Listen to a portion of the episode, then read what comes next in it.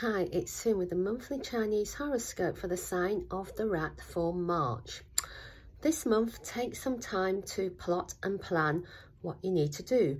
Your rat personality can be quite quick off the mark and you like to get things done, but actually you might save yourself some time and effort if you think carefully and make sure that you have covered all the things you need to take care of. So have a very thoughtful March. If you're enjoying our horoscopes, consider subscribing and sharing with your friends.